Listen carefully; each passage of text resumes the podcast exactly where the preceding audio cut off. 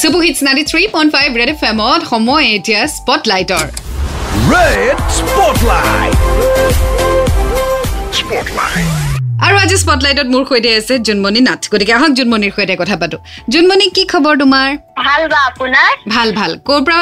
phone কৰিছা তুমি মানে ক'ত থাকা তুমি মই মঙলদৈ আউলা চৌকাৰ পৰা মংগলদৈ অ'কে আৰু তোমাৰ বিষয়ে জনোৱাচোন তুমি কি কৰা ঘৰত কোন কোন আছে কি পঢ়ি আছা মই ক্লাছ নাইনত হয় উহু, ঘৰত কোন কোন আছে মা পাপা দাদা আৰু মই অ'কে ক্লাছ নাইনত কোন স্কুলত বাৰু পশ্চিম ৰঙামাটি উচ্চতৰ মাধ্যমিক বিদ্যালয় আচ্ছা আৰু আজি স্পটলাইটত তুমি কি শুনাবা মই মানে কবিতা লিখো মোৰ কবিতা এটা শুনাম আচ্ছা আৰু কবিতা কেতিয়াৰ পৰা লিখিছা বাৰু মই কবিতা ক্লাছ ফ'ৰৰ পৰাই লিখিছো বা ক্লাছ ফ'ৰৰ পৰা কবিতা লিখা তুমি হয় এই, তেতিয়া মই কান্দি থাকোতেই গৈছিল স্কুলত আৰু তুমি কবিতা লিখি ফালিয়ে দিলা বঢ়িয়া চ' আজি কবিতাটো কিহৰ ওপৰত বাৰু চামাৰিটো কি আজি কবিতাটো হৈছে প্ৰকৃতিৰ ওপৰত প্ৰকৃতিৰ ওপৰত চ' জোনমণি এতিয়া আমি তোমাৰ কবিতাটো শুনিম চ' শুনাই দিয়া হয় কবিতাৰ শিৰোনামা মলয়া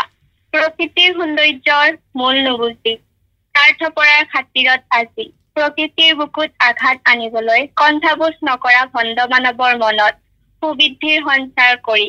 হিংসা নিষ্ঠুৰতাৰ সৰাংগনত হৈ ধ্বংসাৱলীৰ তাণ্ডৱত মগ্ন অসুৰৰ মন মতিষ্কত মানৱৰ জোৱাৰ তুলি পৃথিৱীখন জীপাল কৰি থাকক চৌদিশে শান্তিৰ নিজৰা ৰৈ সকলোতে থাকক সুগন্ধিৰ মলয়ালৈ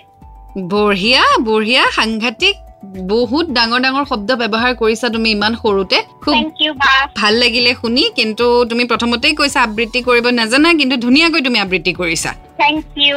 থেংক ইউ জোনমণি খুব ভাল লাগিলে আৰু কেতিয়াবা লগ পাম আৰু তোমাক ফিউচাৰৰ কাৰণে all the best thank you বা অ'কে বা বাই বাই চ' এয়া আছিলে জোনমণি নাথ ৱেল নিজেই লিখা স্বৰচিত কবিতা নিজে পাঠ কৰিছে আমাৰ সৈতে আৰু আপুনিও তেনেকৈ আহ, স্বৰচিত কবিতা যদি আছে আপুনি নিজে পাঠ কৰিব পাৰে যদি গীত গাই ভাল পায় তেতিয়াহ'লে আপুনি ডেফিনেটলি গান গাব পাৰে যদি আপুনি মিউজিকেল ইনষ্ট্ৰুমেণ্ট প্লে কৰে সেয়াও আপুনি শুনাব পাৰে যদি বিট বক্সিং কৰে ৰেপ কৰে সেয়াও আপুনি আমাক শুনাব পাৰে আৰু সেয়া আপুনি ফিচাৰ কৰিব পাৰিব নিজকে নিজৰ টেলেণ্টৰ সৈতে স্পটলাইট ছেগমেণ্টেড তাৰ বাবে আপুনি হোৱাটছএপ কৰি দিয়ক double nine five four zero' three nine nine three ফাইভত এণ্ড ৰেড এফ এম বজাতে ৰহ